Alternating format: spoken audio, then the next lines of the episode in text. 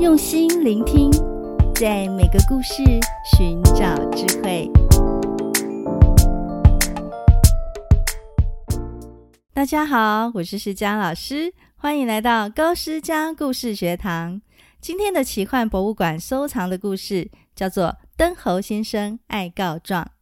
负责为神灵举蜡烛的灯猴，竟然上天庭告状了。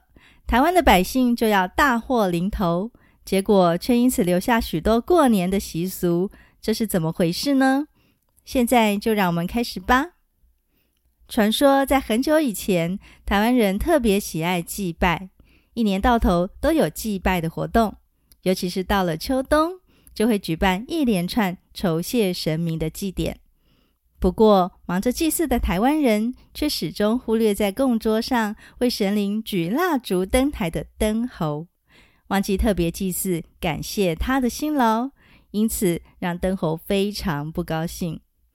灯猴就是油灯架，这种油灯架上面装有灯油盘，用钩子固定在墙上，再用竹子做成类似靠背椅的东西，漆成红色，描上金色的花纹，里面放一个小陶盆，装上花生油，用灯芯浸在油里。点火照明是生活中的照明设备，因为外形像一只蹲着的猴子，而被称为灯猴。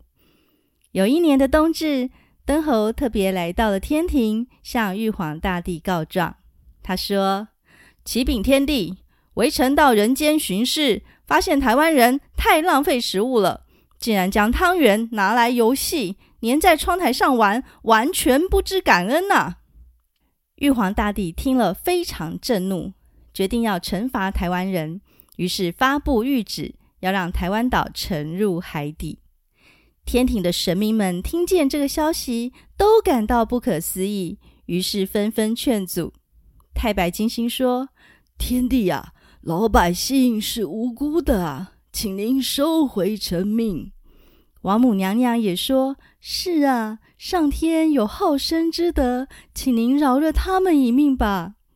但是玉帝的心意坚定，神明们怎么劝说都没有用。就在年底尾牙的时候，台湾人进行最后一次酬谢土地公的祭祀。土地公感受到百姓的诚意，于心不忍，于是现身告诉百姓说：“台湾岛就要沉没了。”大家要有逃难的准备，同时你们不妨向观世音菩萨求情，菩萨仁慈，一定会帮忙，天地也会因此息怒的。台湾百姓们知道台湾岛就要下沉以后，非常害怕，但是也不希望神明们受到百姓的牵连，于是就焚香奉请众神返回天庭。第二天，天神看见民间送神以后缺乏神灵庇护，所以派遣了天兵天将下凡镇守。这就是二四送神、二五神下降习俗的由来。当玉帝看到连观世音菩萨都来求情，也不由得开始想想自己的旨意是不是太过严厉呢？再加上百姓们虔诚祭祀。在聆听民间疾苦声音以后，玉帝终于收回旨意，特赦台湾百姓。这时候，老百姓还不知道自己被赦免了呢。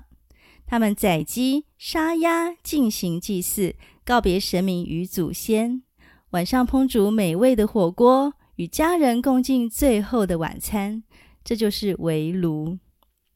在晚餐以后，更将钱财分给家人，希望在黄泉路上可用。这个习俗后来就称为红包。然后全家人一起守候岛屿即将灭绝的时刻，这就是后来的守岁。没想到大家一直等到天亮，台湾岛却没有下沉。百姓们欢天喜地的焚香，感谢神灵庇佑，然后出门拜访亲朋好友。大家见面都会互相说恭喜恭喜，还去寺庙拜拜，这就是走村的由来。等到第五天，确认全岛平安无事后，百姓们又开始恢复平常的生活了。那我们来了解这个传说的背景。这个故事最早的文字出现在一九三六年李宪章出版的《台湾民间文学集》。故事中的猴子与地震都是台湾常见的自然界景象。比起年兽这样大型的动物，灯猴其实更加贴近台湾人的生活。而故事里出现的神明们，也都是我们很熟悉的。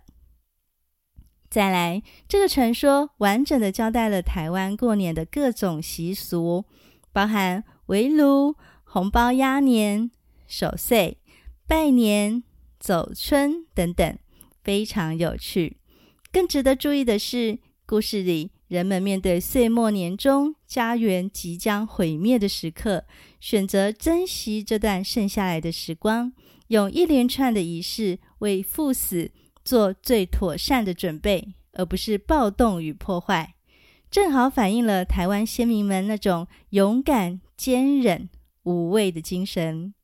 所以，当我们欢欢喜喜的收下红包、围炉吃火锅的时候，也可以想想现在，思考一下该怎么为新的一年做好计划，勇敢的面对新的挑战。你说是不是呢？你喜欢今天的故事吗？欢迎您延伸阅读诗佳老师的著作《文言文阅读素养：新看古典小说的故事古今对照版》，五南出版。书里有五十篇奇幻有趣的故事，文言文与白话对照阅读，可以大幅提升古文素养。书后还附赠一百个阅读素养题哦。我们下次见。